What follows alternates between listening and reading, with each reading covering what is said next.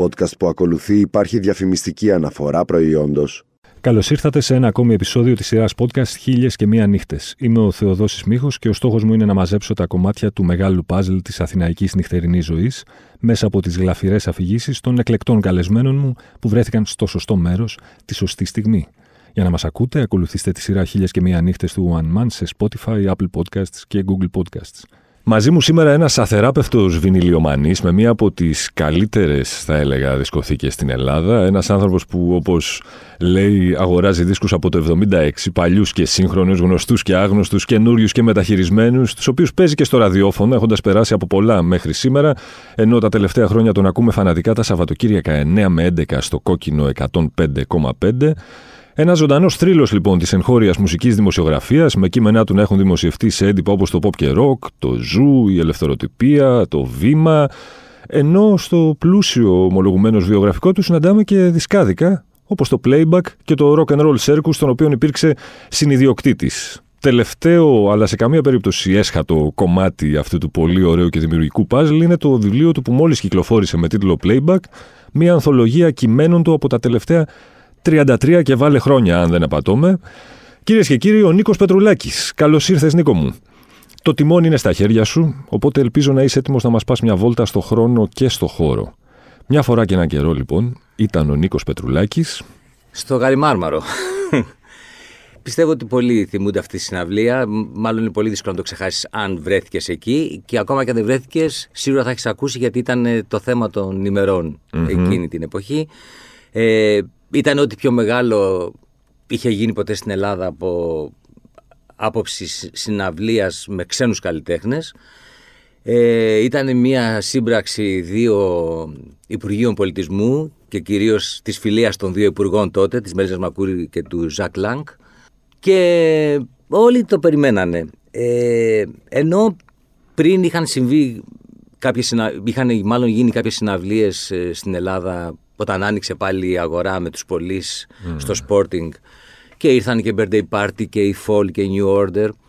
Ε, η πρώτη μου μεγάλη συναυλία που είχα, με την έννοια ότι είχα πάθει πλάκα ήταν η Dr. Feelgood. Ήταν ένα σχήμα το οποίο μου άρεσε πάρα πολύ.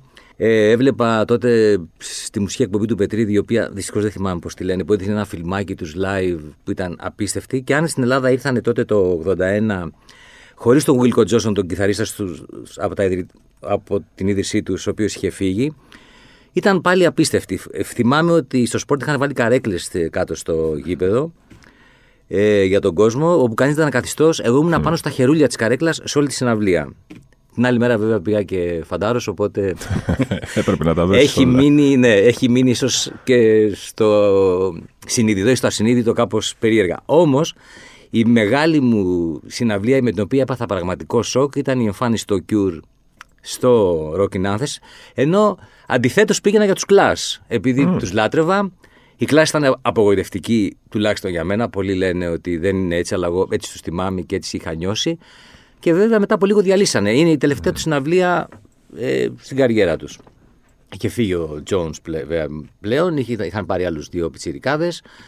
Ε, δεν ξέρω, δεν μ' άρεσε καθόλου όλο αυτό το πράγμα και ξαφνικά βλέπω τους Cure. Οι Cure μάλιστα είναι σημαντικό να, να πω για όσους δεν το ξέρουν ή δεν το θυμούνται ότι μέχρι εκείνη τη βραδιά η Cure ήταν απλώς ένα συγκρότημα προσπεράσιμο στην Ελλάδα. Δηλαδή ήταν ένα συγκρότημα όπως πάρα πολλά άλλα, αν και είχαν πάρει καλές κριτικές, είχαν βγάλει ήδη πολλούς δίσκους. Mm-hmm. Ήταν όμως ένα συγκρότημα το οποίο δεν είχε ένα ιδιαίτερο. Α πούμε, η Depeche Mode, που ήταν το, ίσως και αυτό ένα συγκρότημα που ωφελήθηκε πολύ από εκείνη την εμφάνιση στην Ελλάδα και δημιούργησε ένα πολύ πιστό κύκλο οπαδών, ήταν ίσως λίγο πιο διάσημη από τους Cure εκείνη την εποχή. Λίγο, όχι πολύ. Παρεμπιπτόντως, όλοι εσείς που μας ακούτε τώρα και βγάζετε stories γενικά από τις εξόδους σας και τις συναυλίες, μιας και μιλάμε για μουσική εκεί έξω τα βράδια, ε, αν θέλετε να το κάνετε έτσι με έναν τρόπο που να έχει και νόημα, να είναι η εικόνα όντως ωραία και να έχει και εκπληκτική λεπτομέρεια και χρώματα σε φωτογραφίες αλλά και σε βίντεο, να ξέρετε ότι για εσά είναι ό,τι πρέπει το ναητόγραφη του νέου Samsung Galaxy S22 Ultra.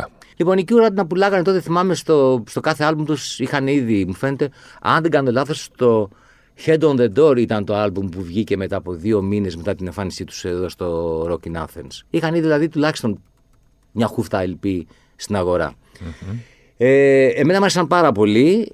Μάλιστα θυμάμαι αγόρασα τον πρώτο τους άλμπουμ, ο, αμ, την αμερικάνικη εκδοχή, ο- με τίτλο ως Boys Don't Cry, του 80, την ίδια μέρα με το πρώτο του Simple Minds, από το Jazz Rock στο, που ήταν τότε στη Βυσαρίωνος. Η Βυσαρίωνος είναι ένα μικρό δρομάκι για όσους δεν το ξέρουν, ανάμεσα στην Ακαδημίας και στην Πανεπιστημίου.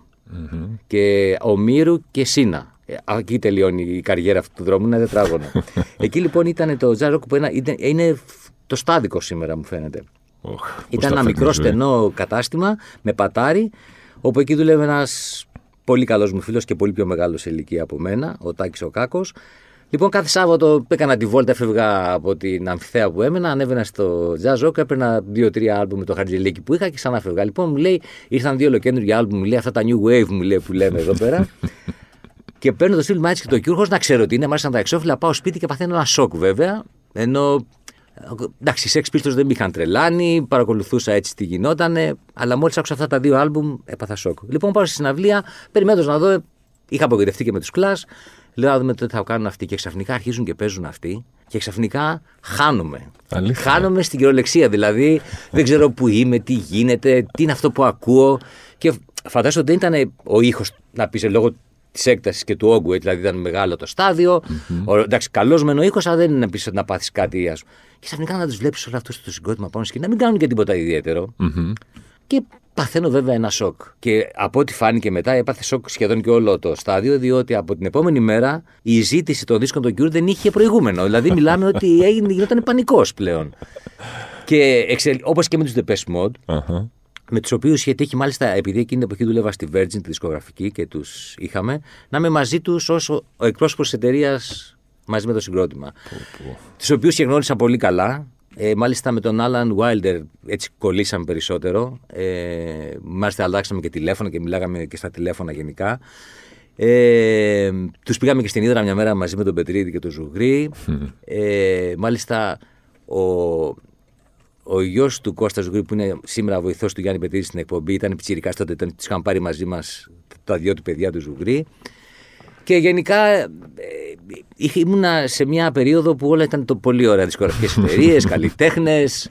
Ε, Γυναίκες δεν θα πω γιατί ήμουν ταγμένος με μια εποχή. Αισθηματίας.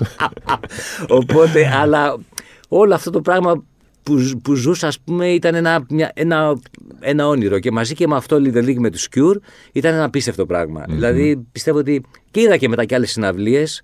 Μάλιστα, με μια, είχα και μια μεταφυσική εμπειρία, ενώ ήμουν εντελώς νηφάλιος και αυτά. Για πες. ε, όταν έπαιξε ο Λόνι Λίστο Σμιθ πρώτη φορά στο Half Note, στην Ελλάδα πρώτη φορά στο Half Note OK. όπου είναι μια ξαφνικά σολάρει με το όργανο. Σολάρει, σολάρει, σολάρει. Έχουν σταματήσει όλοι οι υπόλοιποι, είναι μόνος του. Και ξαφνικά, όπως, όπως σολάρει, αρχίζει και αφήνει τα πλήκτρα και αρχίζει και σηκώνει τα χέρια στον αέρα. Σιγά σιγά. Σαν να παίζει. Ξαφνικά, όπως τον κοιτάω, μέσα στο κεφάλι μου γίνεται ένας πανζουλισμός. δηλαδή, αυτός δεν παίζει τίποτα, είναι σιωπή μες στο κλαμπ και μέσα στο κεφάλι μου γίνεται ο χαμός. Και όχι άσχετα, δηλαδή είναι σαν το κομμάτι να παίζει κανονικά. Ε, Δεν ξέρω, σκεφτόμουν κάποιο άλλο, δεν ξέρω τι. Λοιπόν, έχει σηκώσει τα χέρια με τον τουρμπάνι, με, το, με τη γενιάδα, αυτός ο άνθρωπος που είναι σαν Ινδός γκουρού. Και είναι εκεί και λέω Παναγία μου, τι κάνει αυτός τώρα. Δηλαδή ε, πρέπει να έχω πάθει σοκ. Λέω, Μα αυτός είναι ή μάγος τώρα ή, ή εγώ είμαι δεν ξέρω τι. Και ξαφνικά εκεί, εκεί που το περιμένω ξαναχτυπάει τα πλήκτρα αφού έχω τώρα. ανατριχιάσει και το σκέφτομαι. Σε βλέπω, όντως. Είναι φοβερό. Επιβεβαιώνω. Δηλαδή, ε, δεν το έχω ξαναζήσει με, κα- ακόμα και με τον κανένα. Νίλι Γιάνγκ που έχω δει μια φορά, την πρώτη φορά στη ζωή μου. Θυμάμαι ήταν τη μέρα που πέθανε ο Παπαντρέου, το 1996. Έτσι το έχω συνδέσει και θυμάμαι την ημερομηνία στη Γερμανία, σε ένα live που είχα πάθει κυριολεκτικά σοκ, αλλά αυτό να- ξαφνικά να νιώθω αυτό που λέμε μεταφυσική εμπειρία. Δεν ξέρω, Ναι, δεν, ναι. δεν έχω ξαναζήσει με τίποτα άλλο. Φαντάζομαι ότι έτσι είναι μάλλον οι μεταφυσικές εμπειρίες. Μμμ. Ε, λοιπόν, ε, ήταν απίστευτο αυτό. Απίστευτο. Νίκο μου, έχεις περάσει ο- τόσα χρόνια, δεκαετίες ολόκληρες μέσα σε αυτό που λέμε μουσική βιομηχανία, Ναι. με τον ένα ή με τον άλλο τρόπο. Ας ξεκινήσουμε από το εξής τώρα. Στην Ελλάδα έχουμε μουσική βιομηχανία, δισκογραφική βιομηχανία, πώς να το πω, ή είναι βιοτεχνία; Δυστυχώς δεν είναι τίποτα πια, εδώ και πολλά χρόνια. Ε, η Ελλάδα ε, είχε, έχει μια κατάρα πιστεύω. Ε, ε, και θα το πω όχι μόνο για τη δισκογραφία, για τα πάντα. Η Ελλάδα έχει το δικό της τρόπο που τα πράγματα συμβαίνουν. που δεν υπάρχει σε κανένα άλλο. Η βιομηχανία ακόμα και σήμερα στο εξωτερικό δουλεύει όπως δούλευε. Α πούμε την Αγγλία, ας πούμε, που είναι μια πολύ δυνατή μουσική βιομηχανία. Ακόμα τα τραγούδια θα μπεις σε ένα φαρμακείο μέσα και θα ακούσεις είτε τις επιτυχίες της εποχής, είτε που μπορεί να είναι ίσως από την Billie Eilish μέχρι τους Yard Act. Αν οι Yard Act έχουν ένα, μια θέση ας πούμε, στα playlist των ραδιοφώνων. Ε, ή στην Αμερική το ίδιο. Λοιπόν, στην Ελλάδα δυστυχώς η μουσική βιομηχανία εκτός από ελάχιστες εξαιρέσεις τα τελευταία χρόνια ε, δυστυχώς διοικείται από ανθρώπους οι οποίοι δεν έχουν σχέση με τη μουσική σε πρώτη, σε πρώτη, ως πρώτο αντικείμενο του, το ενδιαφέροντό τους, αλλά δεν ξέρω τι άλλο μπορεί να είναι. Ακόμα δηλαδή, εγώ έχω την άποψη ότι εδώ και πολλά χρόνια ούτε το καλό mainstream δεν δουλεύεται σωστά στην Ελλάδα. Δεν μιλάμε τώρα για συγκροτήματα που είναι όπως είπαμε τους Yard Act ή τους Dry Cleaning, δεν ξέρω, μα λες, έχει απέτηση να γίνουν στην Ελλάδα, τι κάνανε στο εξωτερικό π.χ. Λέω ένα παράδειγμα. Όμως τη δεκαετία του 80 και πιστεύω μέχρι περίπου το δεύτερο μισό, στα μέσα του δεύτερου μισού των 90s, mm-hmm. γινόταν, ας το πω δουλειά. Για να το πω έτσι. Και θα σου πω ένα παράδειγμα χαρακτηριστικό που το έχω πει πολλές φορές. Όταν δούλευα στη Virgin, είχαμε πουλήσει το πρώτο άλμπουμ των Violent Femmes 7.500. Όπου για να καταλάβεις το μέτρο, ε, ξέρω εγώ μια, ένα πολύ καλό άλμπουμ πετυχημένο ενός πολύ μεγάλου καλλιτέχνη μπορεί να κάνει 20-25 Ήταν πολύ καλό. Δηλαδή υπήρχε το κοινό που τους άξιζε. Αυτό θέλω να πω. Ναι. Γυρνάω μετά από. Έφυγα από τη Virgin το 88 και πήγα το 94 στην Polygram. Λόγω ότι είχαν αλλάξει οι εταιρείες και αυτά, ξαναβρίσκω το άλμπουμ των Violet Farm στην Polygram, mm-hmm. μάλιστα 7.000. Απόδειξη, δεν ξέρω αν έχει πάει συναυλία στο λικαβιτο mm-hmm. ο κόσμος έφτανε στο πάρκινγκ, έτσι. Ναι. Λοιπόν, βέβαια θα μου πει είχαν κάνει και μια διαφήμιση. Όπως έχουν κάνει και καλέξικο μια διαφήμιση. Δεν με απασχολεί καν. Δηλαδή έχει μπει ένα τραγούδι σε μια διαφήμιση. Δεν με απασχολεί καν. Μακάρι με αυτόν τον τρόπο, γιατί ποιος θα, θα πάει μια συναυλία τόσος κόσμος και θα πάει για ένα τραγούδι μόνο. Δεν θα το ε, αντέξει, θα σηκωθεί να φύγει. Ε, θέλω να πω ότι.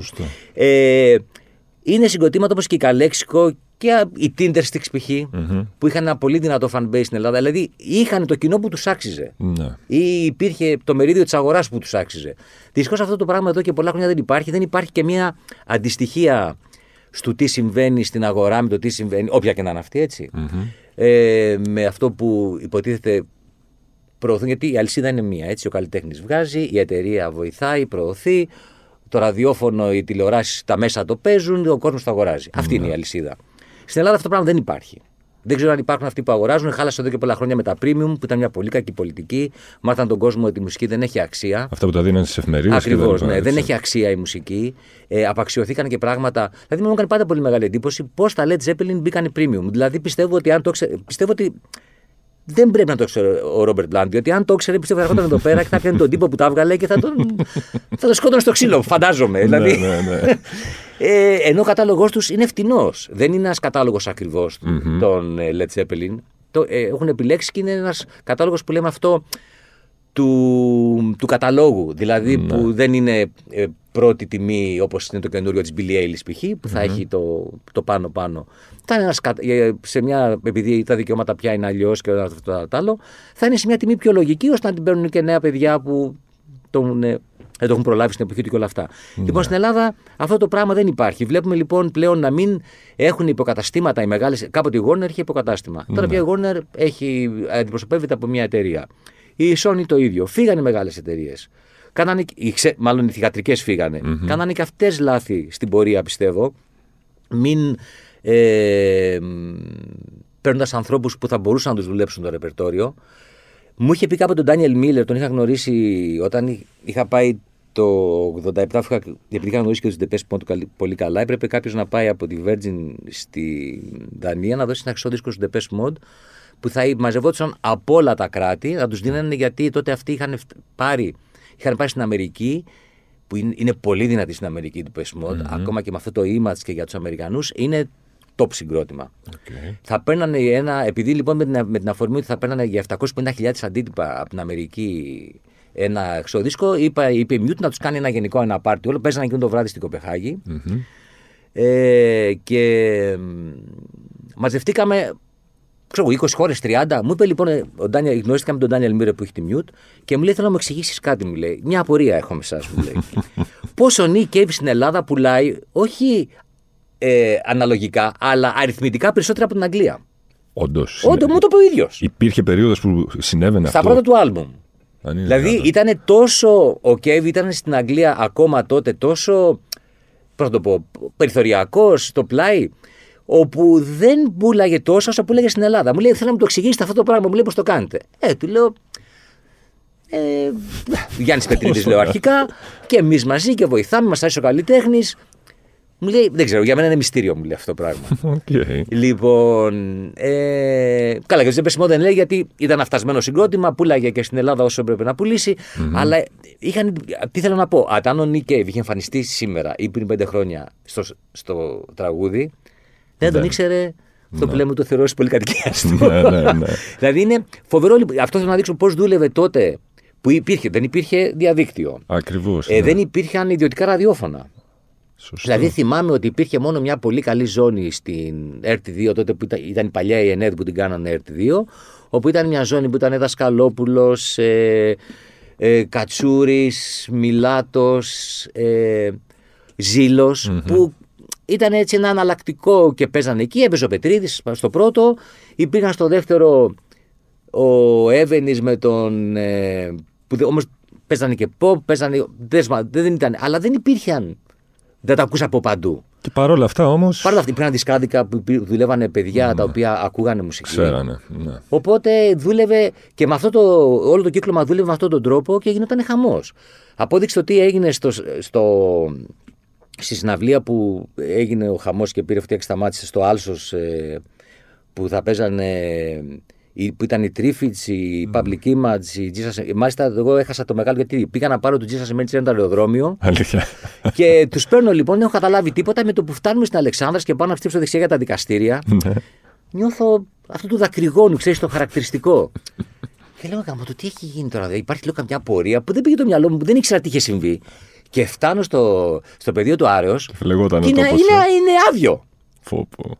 Και θυμάμαι ε, τη συναυλία την έκανε τότε ε, η Breathless που ήταν ε, ο Πασχάλης ο Μουχταρίδης που είναι ο, ο μεγάλος αδερφός του Γιώργου του Μουχταρίδη που είναι διευθυντής στο Πέπερ ε, και είμαστε πολύ φίλοι και μου είχε, μου είχε αναθέσει τους Jesus Merchant να τους έχω μαζί μου. Τον πέ- το, πάω κάπως, πού να τον βρω, δεν είχαμε και κινητά τηλέφωνα τότε. Μπράβο, ναι. Δεν τον έβρισκα πουθενά. Λέω: Α πάω στο ξενοδοχείο, στο Κάραβελ που θα τους πηγαίναμε και τον βρίσκω εκεί. Και μου τα λέει εκείνη τη στιγμή. Γιατί όλοι οι καλλιτέχνες τους ήταν στο Κάραβελ, να είναι κοντά εκεί στο Πεδίο του Άρεως. Και μου λέει τι έγινε. Δεν ήμουν μέσα, έμαθα βέβαια τι έγινε. Αλλά αυτό απόδειξαν πόσο κόσμο μάζεψε αυτά τα συγκροτήματα τότε. Οι Triffids που είχαν ένα. Που τα δίσκο δεν πουλάγανε τόσα πολλά, αλλά πουλάγανε 3-4 χιλιαδες Δηλαδή υπήρχε κοινό. Άρα τα πράγματα σήμερα στο industry είναι χειρότερα σε σχέση με, τη- με τη δεκαετία του Ακριβώς. 80 που ήταν. ε, Ξέρεις, Και σ- ναι, στη δεκαετία του 80, κυρίως εκεί το 87-89, 90 και μετά και τις μεγάλες συναυλίες. Και τα Rock Wave δεν πήγαν άσχημα μέχρι Ναι. το. Ε, βέβαια, δεν ξέρω, τέλος, η μεγάλη, μου φαίνεται η τελευταία μεγάλη συναυλία που έχω βρεθεί είναι το Black Kiss, αν δεν κάνω λάθος. ναι, που είχε πολύ κόσμο. Που είχε ναι. πολύ κόσμο. Να σου πω, Ε, βλέποντας το από μέσα όλο αυτό τόσες δεκαετίες, ξέρεις, αυτό που λένε ότι στην Ελλάδα οι τάσεις πάντα έφταναν με μια χρονική, με μια χρονοκαθυστέρηση. Ναι. Ισχύει τελικά αυτό; Κάποτε ναι. Ε, μην ξεχνάμε ότι ζήσαμε μια χούντα ε, και χάσαμε Σωστό. όλα τα μεγάλα πράγματα που γίνανε εκείνη την περίοδο. Έτσι. Δηλαδή, πιστεύω ότι αυτό μας στιγμάτισε ως χώρα και παίζει και ρόλο και το πού πήγαν τα πράγματα μετά. Μην ξεχνάμε. εντάξει, ε, θέλω να πω ότι εμένα το ξένο τραγούδι μου αρέσει. Κακά τα ψέματα. Ε, αλλά δεν, οι καταστάσεις γι' αυτό δεν βοηθήσαν ποτέ. Στην Ελλάδα ποτέ, σπάνια πέρασε τη, στην πίτα το 60-40. Δηλαδή ήταν πάντα 60 ελληνικό, 40 ξένο στην καλύτερη περίπτωση. Πιστεύω ότι ε, σ- σήμερα μπορεί να είναι και 85-15 ή 80-20 τόσο πολύ. ε, το ελληνικό. Δηλαδή, δηλαδή φαντάζομαι ότι είναι ανύπαρκτο το ξένο. Ναι. Είναι ανύπαρκτο. Και επίσης δεν ξέρω πια. Εντάξει, δεν ξέρω νούμερα πια, δεν ξέρω τι μπορεί να, να σημαίνει. Αλλά.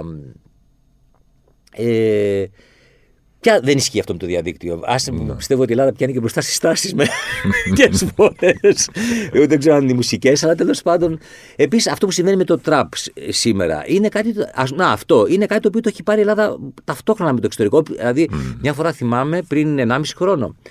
Διαβάζω στο Rolling Stone ότι οι πρώτες 10 θέσεις του σουηδικού Spotify είναι από ένα καλλιτέχνη. Τον ίδιον. Λέω, έλα ρε, λέω, από επαγγελματική, πώς να το πω τώρα, λεμαργία, ε, οτιδήποτε πες το, που να είναι κακή έννοια, μπαίνω να δω ποιος είναι αυτός ο τύπος. Βλέπω λοιπόν, να μην το ξέρω καν, δεν το έχω ξανακούσει ποτέ. Πληκτρολογώ έτσι λίγο να δω και τι να δω. Είναι ένας πιτσιρικάς, ο οποίος πουρα, όπλα, ε, κορίτσια, αυτοκίνητα. Δηλαδή ένα πράγμα που είναι το ίδιο. Ναι, έτσι ναι. δεν αλλάζει και βλέπεις ότι αυτό είναι, πιστεύω ότι. Για, ενώ το hip hop, ας πούμε, στην Ελλάδα ήρθε και με μεγάλη καθυστέρηση. Σωστό. Ε, βέβαια, η Ελλάδα είναι μια χώρα η οποία ποτέ δεν αγκάλιασε τη μαύρη μουσική και το ξέρω από πρώτο χέρι επειδή μου αρέσει πάρα πολύ η μαύρη μουσική. Ε, μάλιστα για μια εποχή επειδή ήμουν από τους λίγους που ακούγαν, όχι ότι την ήξερα καλύτερα, αλλά πώ επειδή μου άρεσε και κριτικές συνέχεια μου δίναν και έγραφα για, μαύρα, για μαύρου καλλιτέχνες και το ένα και το άλλο. Αλλά θέλω να πω το εξής. Θυμάμαι ότι η μαύρη μουσική άρχισε να παίρνει μία προς τα πάνω στην Ελλάδα όταν έγιναν οι διαφήμιση, οι διαφημίσεις των Levi's. Όπου χρησιμοποίησαν ξέρω εγώ, του Sam Cooke το Wonderful World, του Benny King το Stand By Me και έτσι άρχισε να γίνεται ένα πράγμα, μια συμφιλίωση. Στην Ελλάδα τότε, μόνο ότι είχε σχέση με τη Stax μπορούσε να, επειδή ήταν λίγο πιο ρόκο ήχος της, λίγο της Reading, λίγο Booker T DMGs, ήταν λίγο προσιτό στο ελληνικό κοινό. Mm-hmm. Τώρα πάνω τους μιλ... που δεν για Al Green και αυτά δεν μιλάμε τώρα. δηλαδή όλα αυτά ήταν για Temptations. Δηλαδή, εντάξει, το Πάπαγο Rolling Stone επειδή έχει όλο αυτό το πράγμα που είναι λίγο πιο ροκ, είναι άλλη παραγωγή του. Uh-huh. Αλλά Supremes και τέτοια. Εντάξει, Τίποτα, ε. Ας πούμε, σήμερα ας πούμε, που μπορεί το You Can Harry Love να είναι εδώ και 15 χρόνια, 20 ύμνος, ξέρω εγώ, να ακούνε οποιαδήποτε ηλικία και να τους αρέσει και να είναι αυτό. Εκείνη την εποχή δεν ήταν τίποτα. Ή Φλόρο θα σε λέγανε άμα άκουγε τέτοια, ή θα τους βλέπανε ότι είναι μαύροι. Μόνο ο Τζέμι Μπράουν είχε την πέραση. Που... Και για άλλους mm. λόγους όμως πιστεύω. Και αυτό σε ένα άλλο κοινό, τους καρεκλάδες που λέγανε τότε. Αυτό στη δεκαετία του 80 οι περίφημες κόντρες. Ναι, ναι. Λοιπόν, θέλω να πω ότι η μαύρη μουσική στην Ελλάδα έχει μια κατάρα. Εκτός του Μάρλεϊ, mm-hmm. που είναι ένα πανεθνικό φαινόμενο. Ε, μάλιστα, μια φορά είχα διαβάσει μια συνέντευξη ενός Έλληνα διευθυντή, ε, ε, διευθυντή ελληνικής εταιρείας της γραφική στην Ελλάδα που έλεγε: Εγώ δεν είμαι, λέει, Υπουργείο Πολιτισμού να βγάζω, λέει. Και ήθελα να, να του πω εκείνη τη στιγμή ότι θα πρέπει να πάρεις ένα τηλέφωνο με τον Chris Blackwell και να το ρωτήσεις. Εσύ τον Bob Marley γιατί τον έβγαλες, επειδή πίστευες ότι κάνεις πολιτισμό, επειδή είχες επενδύσει. Όλα μαζί, δεν διαφωνώ. Η δισκογραφία είναι αυτό το πράγμα. Αλλά αν ήταν έτσι, αν, ακόμα και να μην θέλει. Κατάλαβε πού έπρεπε να επενδύσει για μένα, αυτό είναι το καλό. Mm-hmm. Και επίσης έβγαλε έναν καλλιτέχνη ο οποίος θα βγει ποτέ έξω από την Τζαμάικα. Σωστό. Και, και θα, θα γινόταν αυτό που έγινε και με τη Ρέγγι ως μουσική και όλα αυτά. Κάποτε, δηλαδή μέχρι ο Μάρλε να γίνει διάσημος το 1974, η Ρέγγι ήταν γνωστή μόνο σε μερικούς καλλιτέχνες. Mm-hmm. Όπου εδώ θυμάμαι κάτι τώρα να σου πω, που και εγώ το έμαθα πολύ αργά και μου έκανε μεγάλη εντύπωση, που λες ότι αργά έρχονται οι τάσεις για να έρθω σε αυτό που με ρώτησες. Η Ρέγγι είναι άγνωστη στην Ελλάδα μέχρι το 1975 σίγουρα. Mm-hmm. Εντελώς άγνωστη όμως. Δεν παίζεται πουθενά, κανείς δεν, δεν ξέρει τι είναι η Ρέγγι, δεν ξέρει τίποτα. Μετά από χρόνια, θυμάμαι ότι την, άκουσα, άκου, άκουσα το άλμο το Σάντε Σέριφ, το, το Burning, mm-hmm. σε ένα κλαμπ που είχε ανοίξει την Κλειφάδα το 1976, τη, την Easy Rider. Λοιπόν, πήγαν λοιπόν και παίζαν το, παίζαν το Σάντε Σέριφ, ενώ το ξέραμε από τον Κλάπτον, ακούμε μια εκτέλεση και νομίζαμε ότι ήταν διασκευή, δεν μπορούσαμε να καταλάβουμε τι γινόταν. Λοιπόν, ε, μετά από πολλά χρόνια, όταν είμαι πλέον στα δισκάδικα και έχω δισκάδικα και τέτοια, μου πέφτει στα χέρια από το δίσκος του Ρόμπερτ Williams. Δεν μου είχε ξαναπέσει στα χέρια. Το βάζω να τον ακούσω και ξαφνικά βλέπω ότι εν 1974 έχει διασκευάσει ένα ρίγκε κομμάτι. Αλήθεια. Και παθαίνω σοκ. Παθαίνω σοκ κανονικά. Δηλαδή, λέω, πού το ανακα... Εντάξει, είναι ένας άνθρωπος που έχει ζήσει στο εξωτερικό, αλλά είναι σημαντικό ότι έχεις πιάσει, όπως το τουρνάς, mm-hmm. το χίλια... με τα αστρόνινα που πιάσε το Ziggy Stardust του Μπάουι, που ο Μπάουι στην Ελλάδα, ε, καλά εκείνη την εποχή, όχι δεν υπάρχει. δεν φαντάζονται ότι υπάρχει. Αν έχει βγει σε μικρό δίσκο το Space Oddity. Ελληνικό. Σε ελληνική κοπή. Ε. Στην εποχή του, κανονικά. Okay. Το οποίο έχει και πολλά λεφτά σήμερα. Κοστίζει πάνω από 500-600 ευρώ το ελληνικό Space Oddity. Λοιπόν, γίνεται, στην, Ελλάδα, στην Ελλάδα ο Μπάουι έχει τρεις σταθμούς. Η μία είναι το Lady Green Solo που το χορεύαμε τότε στα, στα Party on Blues, που ήταν το μόνο τραγούδι που ήξερε ο από το Aladdin Sane. Μετά φτάνουμε στον Gasoline, που ο τίτλος είναι Δεν πάρει που το ξέρουν όλοι έτσι. Και μετά περνάει σε μια άλλη γενιά όταν οι Nirvana διασκευάζουν το Man Who Το Sold the Man Who Sold the World. World, Και ναι. μαθαίνουν όλοι ότι αυτό το κομμάτι δεν είναι του. Μαθαίνουν όλοι. Οι νέοι, ας πούμε, τα νέα παιδιά. Και έτσι ο Μπάουι περνάει σε, σε άλλες μια ηλικίες. άλλη- Και υπάρχει βέβαια και το Wild is the Wind, που και αυτό έχει παιχτεί λίγο στα ραδιόφωνα και έχει, πα- είναι ένα ας πούμε ραδιοφωνικό hit. Mm-hmm. Κανείς δεν επενδύει στο album station to station. Να σου πω μια μικρή παρένθεση. Στην, από την ε, Αγία Τριάδα, όπως την αποκαλώ εγώ, Λουρί, David Bowie και Iggy Pop. Ε, Ποιο προτιμώ; Ποιο προτιμάς. Ε, προτιμώ τον Μπάουι. Ε, έχω φάει πε- από μικρός. Ε, έχω μια κόπια του Ziggy Stardust, η οποία την αγόρασα, το θυμάμαι σαν σήμερα, το 1976 στη γιορτή μου. Αλήθεια. θυμάμαι και πιο δισκάδικο, τον κύκλο στην Καραγιώη Σερβίας. Ένα υπόγειο με το που έμπαινες εκεί μου το public. Μμμ. Στο ίδιο, τε- δηλαδή, στο public το τετράγωνο ένα, ήταν ένα υπόγειο. Εκτός αν κατάλαβε ήταν στο επόμενο τετράγωνο. Δεν θυμάμαι καλά. Έχει κλείσει πάρα πολλά χρόνια. Μάλιστα. Λοιπόν, έχω μια κόπια λοιπόν, την οποία δεν έχω ξαναβρει ποτέ από τότε. Είναι γερμανικό. Δ- Δεν είναι πρώτη. Δεν έχω κοιτάξει κανέναν. Η οποία είναι Gatefold. Είναι η μόνη Gatefold εκδοχή που έχω δει του Ziggy Stardust που δεν έχω ξαναδεί ποτέ. Μάλιστα, στο εσωτερικό τι έχει, έχει το εσόφυλλο, ας πούμε, απλωμένο στα δυο Αλλά μου έχει κάνει εντύπωση διότι αυτή την κόπια δεν έχω ξανασυναντήσει ποτέ μπροστά μου. Εγώ τώρα έτσι δεν σου λέω ότι είναι κάτι άλλο, αλλά εντάξει, μου έχουν περάσει από τα χέρια πολλές κόπιες. ναι. Δεν μου έχει ποτέ. Δεν θυμά, επειδή δεν έχω δει τη Ράικο, τη Ziggy Star, δεν την έχω δει, δεν τη θυμάμαι τώρα πώς είναι για να. αν είναι ίδια. Αλλά επειδή είναι- θα είναι διπλό σίγουρα αυτό, γιατί έχει και ένα έξτρα 12 ίντσο με κάποια κιλοφόρητα. Ε, τη συγκεκριμένη έκδοση δεν την έχω ξαναβρει ποτέ. Και μου έχει κάνει εντύπωση. Είπες για δίσκους, οπότε μου δίνεις πολύ ωραία πάσα να μιλήσουμε για αυτή την άνθηση του βινιλίου που, Ναι. που ζει τη δεύτερη, τρίτη, τέταρτη, δεν ξέρω ποια είναι εφηβεία του Μεγάλη ξανά. εκδίκη στο βινίλιο, ε. Τι γίνεται με Μεγάλη αυτή την εκδίκηση. ιστορία; Μεγάλη. Κοίτα, σίγουρα μπορεί- φαντάζομαι ότι είναι κάτι το οποίο κάποια στιγμή μπορεί να σκάσει όπως το χρηματιστήριο. δηλαδή να σταματήσει απότομα να υπάρχει ένα ενδιαφέρον. Οκ. Ε, Αυτή τη στιγμή, συγγνώμη που σε διακόπτω, είναι, αν δεν κάνω λάθος, πιθανότατα θα το ξέρεις καλύτερα, ε, είναι το πρώτο φυσικό ναι, φορμάτ σε φυσικά. πωλήσεις. Έχει Ακριβώς. ξεπεράσει το CD Ακριβώς, κατά CD. πολύ. Ακριβώς. Βγαίνουν πολλά γι' αυτό. Ναι. Καταρχάς βγαίνουν πολλά νούμερα. Και αν δεν υπήρχε το πρόβλημα με τα εργοστάσια που δεν μπορεί να. πλέον δεν μπορούν τα εργοστάσια πάνω σε όλο τον κόσμο να ακολουθήσουν τη ζήτηση. Αυτό είναι το πιο φοβερό απ' όλα. Ναι. Ε, έχω διαβάσει ότι τα εργοστάσια που υπάρχουν σήμερα μπορούν να ικανοποιήσουν μόνο τη μισή ζήτηση. Είναι φοβερό αυτό. Ε. Δηλαδή υπάρχουν παραγγελίες π.χ. 100.000 και μπορούν να κάνουν μόνο τις 50. Είναι τόσο μεγάλη η διαφορά. Μάλιστα πριν 1,5 χρόνο, δύο έγινε μια καταστροφή στο ένα εργοστάσιο που έκανε τα λάκερ, που είναι η- το πρώτο στάδιο για να πάνε στις πρέσεις τα, τα αντίτυπα. Υπήρχαν δύο μόνο που κάνανε λάκερ στον κόσμο. Μμμ. Λοιπόν, και το ένα καταστράφηκε. ε, Μάνι μάνι, όλοι περιμένουν να. Δεν ξέρω αν έχει φτιαχτεί αυτό. Φτιαχτεί. Φαντάζομαι ότι μάλλον μπορεί να έχει φτιαχτεί. Είναι τόσο μεγάλη ζήτηση που μπορεί να έχει φτιαχτεί. Δηλαδή, αν είσαι εσύ τώρα ένας εκατομμυρίουχος και λες: Θέλω να ανοίξω μια καινούργια δουλειά, πιστεύεις ότι Εργοστάσιο. είναι όντως σοβαρή επένδυση να ανοίξει κανείς εργοστάσιο Μα κοπής εδώ βινιλίου; Άνοιξε ο τέτοιος, ο Jack White. Ο Τζακ White, σωστό, ναι, τον White που είναι Stripes. έξυπνος. Τον βλέπεις ότι κινείται ο Jack White ε, με, αυ- με τον τρόπο που θα έπρεπε να κινούνται σχεδόν όλοι. Ναι. Δηλαδή έχει κάνει ένα label, εκμεταλλεύεται και αυτό του ακριβού, βγάζει λίγα αντίτυπα, τα οποία πιστεύω ότι τα δουλεύουν μεταξύ τους.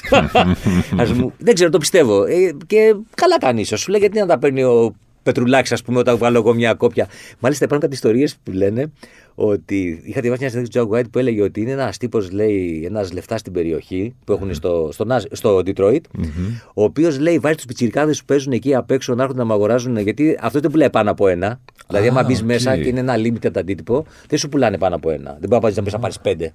Έχεις το ράφι πέντε και να πεις τα παίρνω. Λέει δίνει χαρτζιλίκι στους πιτσιρικάδες και μπαίνουν μέσα και ζητάνε λέει το ίδιο συνέχεια.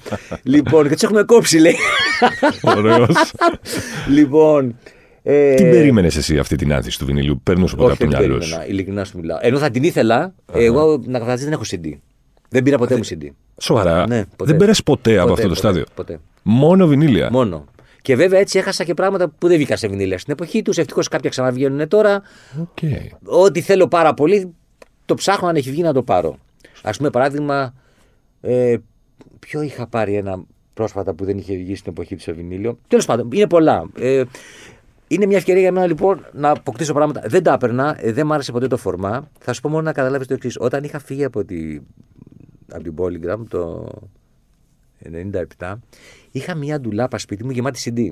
Γεμάτη. Γιατί τα κράταγα για ένα λόγο. Λέω, όσο δουλεύω εδώ, πρέπει να κρατάω από μια κόπια από τις κυκλοφορίες. Αν χρειαστεί αύριο να κάνουμε μια συλλογή, να έχω. Δηλαδή ήταν καθαρά επαγγελματικό το κριτήριο. Δεν ε, με απασχολούσε τι κράταγα. Κράταγα τα πάντα, ό,τι κυκλοφορούσε από το- όσο ήμουν εκεί. Έκατσα εκεί δυόμιση χρόνια. Είπε είχε γεμίσει μια ντουλάπα με CD. Αν σου πω ότι δεν θυμάμαι τι τα έκανα αυτά τα CD, ειλικρινά σου μιλάω. δεν θυμάμαι τα. Προφανώς τα χάριζα δεξιά-αριστερά μετά που έφυγα. Γιατί μετά που έφυγα δεν μπορούσα να μου χρειαστούν. Δεν ήθελα να κρατήσω τίποτα. Ε, δεν θυμάμαι, τα έκανα καμιά φορά. Έλεγα Ρε γαμώ, το είχα ένα κουτί της Def Jam που είχαμε κάνει ένα πολύ ωραίο κουτί της Def Jam. Λέω να το κρατήσω. Η αλήθεια είναι ότι έχω καμιά τριανταριά CD boxes, τα οποία τα κρατάω για τα βιβλία τους όμως. Έχουν πολύ ωραία βιβλία με ωραίες πληροφορίες και τα θεωρώ τα CD που έχουν μέσα ως αρχείο ηχητικό. Δηλαδή, Ναι, ναι, ναι. έχω παραμυθιάσει και λίγο τον εαυτό μου, όπως καταλαβαίνεις. λοιπόν, αλλά οκ. Θέλω να πω λοιπόν, δεν θυμάμαι καν. Ποτέ δεν είχαν μια αξία για μένα. Οκ. Βέβαια, υπάρχει και μια τάση με τα CD, αν παρακολουθείς το Discogs, ότι υπάρχουν CD τα οποία έχουν αποκτήσει τιμή πια. Ναι. Ε, επειδή για ένα πολύ απλό λόγο φαντάζομαι ότι μια, δεν υπάρχουν πια κάποια. Κάποια αυτά που γίνανε μετά bonus και ίσως κάποια τα τέτοια. Σου λέω άλλος, ένα λεπτό. Το πρώτο άλμπουμ των Nirvana σε βινίλιο έχει τουλάχιστον 50-60 ευρώ στην καλύτερη περίπτωση. Να μην πάρω ένα συντάκι που έχει 15, 10, 8. Για ποιο λόγο; Και μετά βλέπουμε. Τα βινίλια έχουν τώρα για να με το χέρι στην καρδιά έχουν καλύτερο ήχο από τα CD. Ε, πιστεύω ότι εξαρτάται. Ε, αν ακούσεις ένα αμερικάνικο δίσκο της δεκαετίας του 60 ή του 50, ας πούμε, θα πάθεις τέτοια πλάκα που θα πεις τι είναι αυτό που ακούω τώρα με σε ένα τηλεφωνικό. Αν βάλεις και ένα το ίδιο CD, ας πούμε, μετά θα είναι σαν τζετζερές, δεν θα ακούγεται τίποτα. ε, αν πιάσεις όμως μια κόπη της δεκαετίας του 80 που είναι η 8η έκδοση που δεν ξέρεις από πού έχει έρθει, μπορεί να μην έχει καλύτερο. Okay. Επίσης, παίζει τα CD, μπορείς εύκολα έχουν ένα. Πώς να το πω. Μια ιδιαιτερότητα. Αν τα παίξεις σε ένα πολύ ακριβό CD player, παίζουν πολύ ωραία. Και επίσης έχει νόημα και πώς είναι γραμμένα. Αν τώρα, ας πούμε, ακούς μια ηχογράφηση δεκαετίας του 90 που έχει γραφτεί με τη λογική του CD, φυσικά θα μπορεί να θα παίζει καλύτερα από το βινίλιο. Μάλιστα. Γιατί όταν έχει ηχογραφηθεί το, το χ άλμπου στη δεκαετία του 60 σε ένα στούντιο που. Γιατί πάντα έπαιζε ρόλο στην ηχογράφηση που θα.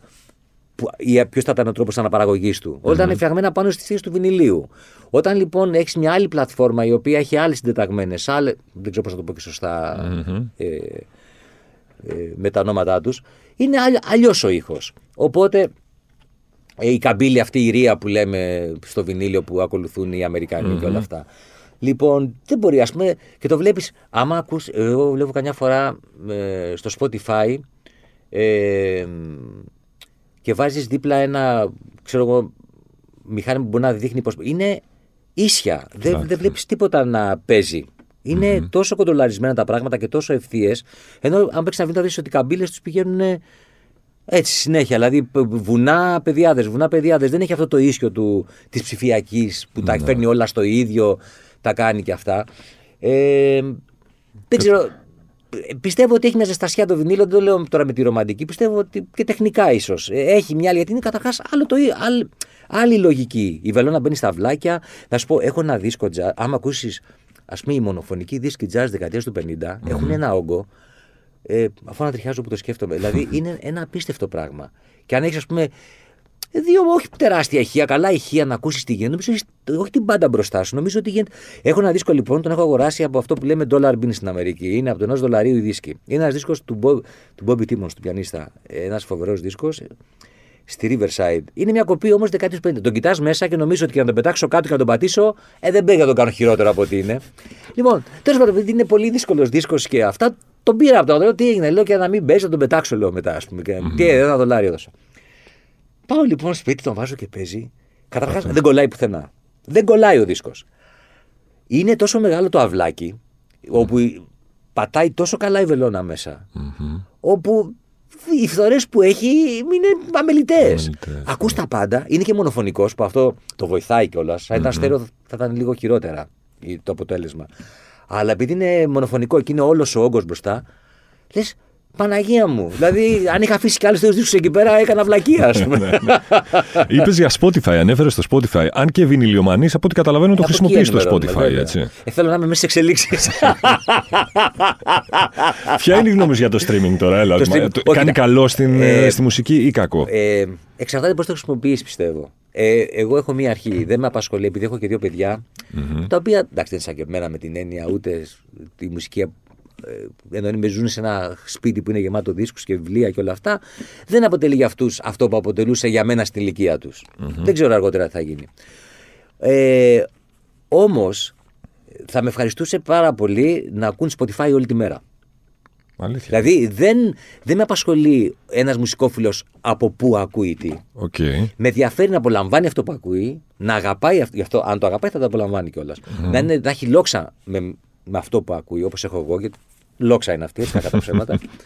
Ε, όταν είναι σε τόσο μεγάλο τέτοιο, πιστεύω, Ναι. σε τέτοια μεγάλη ένταση και είναι εκεί η δουλειά σου και η καθημερινότητά σου και τα πάντα. Άρα δεν πιστεύεις δηλαδή ότι αυτό που λένε ορισμένοι ότι ξέρεις αν κάποιος που δεν έχει δεν καταναλώνει μουσική Ναι. σε φυσικά φορμά ότι έχει πιο Όχι, αυτό χαλαρή δεν το πιστεύω. σχέση με τη μουσική Αυτό δεν το ας πούμε. πιστεύω. ότι δεν, μπαίνει- δεν, Θα σου το γίνεται, πω δεν ανάποδα. αποκτά τόσο βιωματική Ναι. σχέση με θα τη σου το πω μουσική. ανάποδα. Ε, εγώ μέχρι τα 16 μου, 15 δεν είχα το ένα δίσκο. Ναι. Άκουγα όλη τη μέρα ραδιόφωνο. Έχω διαφορά από κάποιον που ακούει ένα Spotify και δεν έχει λεφτά να αγοράσει δίσκους. Σωστό. Πολύ Αυτό θέλω σωστό. να πω. Δηλαδή, ωραίο είναι να έχεις τους δισκου Εγώ δηλαδή μάζευα τους δίσκους γιατί για ποιο λόγο. Όταν ήθελα να ακούσω κάτι που μου αρέσει, θα ήθελα να το ακούσω. Μμμ. Δεν θα, μπορεί να μην το βρίσκας στο ραδιόφωνο εκείνη τη στιγμή που το ήθελα. Έχω ελλείψεις πολλές, δεν διαφωνώ, αλλά θέλω να πω ότι ε, γι' αυτό μαζεύω δίσκους. Ναι. Ε, δεν τους μαζεύω ούτε για να λέω ότι τους έχω και τι κάνω και δείχνω. Και βέβαια είμαι και τυχερός που τους χρησιμοποιώ για να βγάζω το ψωμί μου. Μμμ. Ε, αλλά ε, αν ήμουν ας πούμε ένας πιτσιρικάς και ήμουν, οπ- είχα τη λογική όπως την είχα τότε, φ- φαντάζομαι ότι θα ήμουν πάνω στο Spotify. Ναι. Ε, μάλιστα για μένα είναι ένα πολύ ωραίο εργαλείο, διότι διαβάζω μια κριτική στο Mojo π.χ. από ένα group Πού θα το ακούσω εγώ αυτό; Ευτυχώς στο Spotify υπάρχει. Δηλαδή, έχω δει ότι το 99% του υλικού που ψάχνω να το βρω στο Spotify. Και αν δεν βρω στο Spotify, θα το βρω στο Bandcamp. Ναι. Που είναι ίσως κάτι πιο ανεξάρτητο, λίγο πιο πολύ obscure και ίσω να μην θέλει η εταιρεία να το ανεβάσει στο Spotify ή ο καλλιτέχνης. Λοιπόν, γιατί ευελπιστώ ότι το επόμενο αμέσως βήμα σου, αν έχεις μια οικονομική άνιστα, είναι να το καταναλώσεις για να το έχεις πια δικό σου; Σε φυσικά φορμά να σε το φυσικά έχεις, φορμά. έτσι. Έτσι πιστεύω. Δηλαδή, δεν πιστεύω ότι μπορείς να πας κάτι. Γιατί ξέρεις, ο μουσικόφιλος είναι ένα περίεργο πλάσμα. κατά τη γνώμη μου. και έχω γνωρίσει και πάρα πολλούς ανθρώπους. Δηλαδή, έχω γνωρίσει ανθρώπους που έχουν πανάκριβα στερεοφωνικά και όμως θα ακούνε χάλια μουσική. και όταν λέμε χάλια, χάλια, που με την έννοια πια. Ότι λες, καλά, βάζεις αυτό το δίσκο στο στερεοφωνικό που έχεις. Δηλαδή είναι κρίμα. Κρίμα, ναι. Έτσι δεν είναι. Δηλαδή, όχι ότι συμβαίνει, αυτός είναι ο κανόνας, αλλά θέλω να πω ότι υπάρχει και αυτή η άπο- όχι η άποψη, η πραγματικοτητα Οπότε η μία πραγματικότητα είναι του πιτσιρικά που ακούει Spotify και δεν μπορεί να αγοράσει ε, κάτι να το έχει σπίτι του. Ούτε κανένα αστροφωνικό να το ακούει. Έχουμε την άλλη πραγματικότητα ένας που έχει απίστευτα λεφτά να αγοράσει ένα πανάκριβο αστροφωνικό. Και όταν μιλάει για αστροφωνικά, μιλάμε και πάνω από 100.000 ευρώ. Έτσι. Δεν μιλάμε τώρα για ένα αστροφωνικό που ξέρω μπορεί να κάνει 2-3 χιλιάδες, ένα πακέτο καλό, ξέρω εγώ. Λοιπόν, μιλάμε για μυθικά ποσά. Και για μηχανήματα που νομίζω ότι είναι. Τι να σου πω τώρα. Δηλαδή, Σπίτι αγοράζεις με αυτά τα λεφτά. Ακριβώς. λοιπόν, και, αυτή, και εκεί είναι δύσκολα τα πράγματα. Παίρνεις ένα μικρό σπίτι. Ένα μικρό σπιτάκι. Αυτό έχουν γίνει οι τιμές. λοιπόν, θέλω να πω ότι. Ε, Όπως επίσης, και το λέω ατυχαία, έχω γνωρίσει ανθρώπους που αναρωτιέμαι πώς μπορούν και ακούνε τόσο καλή μουσική αυτοί οι άνθρωποι. Οκ. Είναι, ξέρεις, είναι όπως ανθρώπους δηλαδή. Ε, Δηλαδή, Ναι. όπως μπορεί να παραξενεύει σε άλλες περιπτώσεις. Εγώ, τι κάνει αυτή μαζί του και κάθεται. Λέω ένα Ναι, ναι, παράδειγμα. ναι, ναι. Ε, Πώς αντέχει αυτός αυτήν, πώς, γιατί ε, ξέρω εγώ, βρίζει στο δρόμο, γιατί κάνει αυτό. Με την ίδια λογική λοιπόν και οι μουσικόφιλοι, επειδή είναι άνθρωποι, ε, πάντα ξεκινώντας από τη δικιά σου σκοπιά, Μμμ. ε, εντάξει, θα κρίνεις, δεν μπορεί να μην κρίνεις. Όποιο λέει ότι δεν κρίνει είναι ψέμα. Έτσι. δηλαδή, έστω και ανοιχτά να μην το λέει, να μην το λέει, μέσα του κρίνει. Δηλαδή, εκείνη τη στιγμή οτιδήποτε, ακόμα και τα λες, Μ' αρέσουν αυτά τα ακουστικά, έχεις μια κρίση εκείνη τη στιγμή. Ναι, ναι. Γιατί τη αρέσουν αυτά και δεν σε αρέσουν τα άλλα. Λοιπόν, είναι επόμενο επειδή είναι άνθρωποι και ούτε τέλειοι να είναι και αδυναμίες να έχουν και κάποιοι να αναρωτιούνται γιατί για κάτι που φέρνουν. Ε, Να σου πω τώρα, θα μου πεις πόσους δίσκους έχεις. ε, δεν είναι μυστικό. Εντάξει, έχω 10.000 δίσκους, δεν έχω πολλούς. Δεν έχω πολλούς, λέει ο άνθρωπος. Ε, σε σχέση με. Ξέρω ανθρώπους πολλούς. Α πούμε ένα πράγμα. Σήμερα μίλαγα με ένα φίλο μου, θέλω να πω το όνομά του, είναι γνωστός, ο οποίος έχει 55.000 ε, αντικείμενα. Και με τον περνάω 14 χρόνια. Ε, είναι πάρα πολλά. Είναι μυθικό νούμερο. Το είπα, Είναι μυθικό του λέω το νούμερό σου. Δεν μου λέει ψέματα, το ξέρω. Ε, ο Πολυχρονίου έχει μια τεράστια δισκοθήκη. Εντάξει, δεν μιλάμε για τον Πετρίδη τώρα που είναι. Α, ε, Πετρίδης, πώς μυθική. μπορεί να έχει, δηλαδή; ε, ένα, ένα κατοστάρι το έχει. Συγγνώμη, 10.000 δίσκους, πού τους βάζεις, πού τους πού χωράνε; Ε, σε ένα σπίτι. Εντάξει, ευτυχώς έχουμε ένα σπίτι που εντάξει είναι ξέρω, 150 τετραγωνικά. Σε ένα σπίτι 150 τετραγωνικά χωράνε 4 άτομα και τα πράγματά μου. Οι 10.000 δίσκοι. μου. Είδες, είναι φοβερό. Γιατί έχω και 3.000 μικρά. Ε, εντάξει. Και έχω, βέβαια έχω και ένα μεγάλο αρχείο με περιοδικά και εφημερίδες. Ε, Τα μουσικά. κρατάς. Ε. Δηλαδή έχω Για πλάκα. Όλα τα NME από το 1ο πρώτο του 80 μέχρι το 95 που το βαρέθηκα. πλέ- ε, το 2005, συγγνώμη. Που σταμάτησα να το παίρνω. Φαντάσου ότι το έπαιρνα το NME από το 1973 και τα πέταγα ο Βλάκας. Τα πέταγα ή τα έκανα αφήσεις τις ολοστέλειε διαφημίσεις των δίσκων, τις έκανα αφήσεις. Μια φορά ε, μου λέει η μαμά, ρε μου λέει με αυτές τις εφημερίδες που κολλάς στον τοίχο έχεις μαυρίσει όλους τους τοίχου. Μου λέει, Άμα ανήμαρτον, μου λέει, βάλε μια αφίσα που να μην μαυρίσει τους τοίχου, μου λέει. Δεν μπορώ να τους καθαρίσω. Λοιπόν, θέλω να πω ότι τα έπαιρνα και τα πέταγα. Έπαιρνα το NME και το Melody Maker. Κάθε εβδομάδα είχαν 5,5 δραχμές. Πω, πω. Πήγαινα σε ένα περίπτωση του παλαιό φάλαιο που ήταν το σχολείο μου κάτω στην παραλία, που είχε ξένο τύπο. Και έπαιρνα το NME και είχα φτάσει στο σημείο να ξέρω πάρα πολλά ονόματα χωρίς να ξέρω τι παίζουν. Ναι, ναι, ναι, ναι. Γιατί, εντάξει, πού να τα ακούσεις όλα αυτά τα πράγματα. Δεν, δεν ήταν εύκολο και το BBC στην Ελλάδα δεν ακούγονταν ποτέ. Το ράδιο Λουξεμβούργο μπορούσαν και τα ακούγανε πιο εύκολα στη Θεσσαλονίκη παρά στην Αθήνα. Θυμάμαι ότι άκουσα ράδιο Λουξεμβούργο δεν ήμασταν στην Κρήτη στην αεροπορία. Δηλαδή, ε, το διάβαζα έτσι διάφορα και. Τον Αμερικάνικο, εντάξει, ακούγαμε Αμερικάνικος. Δεν έπαιζε τόσα πολλά από τα εγγλέζικα, γι' αυτό μου άρεσαν τα μαύρα. Έπαιζε ο Γούφμα, άκουγα τον Γούφμα Τζακ τα βράδια, ας πούμε, πήγε την εκπομπή και τρελαινόμουν. Άκουγα αυτόν τον τύπο εκεί που ούρλιαζε και έλεγα Παναγία μου, τι φοβερός είναι αυτός, δηλαδή. Πώς τα κάνει όλα αυτά τα πράγματα. Δηλαδή, μάλιστα είχε και μια εκπομπή τηλεόραση που τη δείξανε μια, μια που είχε στην ελληνική τηλεόραση. Και τον είδα πλέον. Οκ.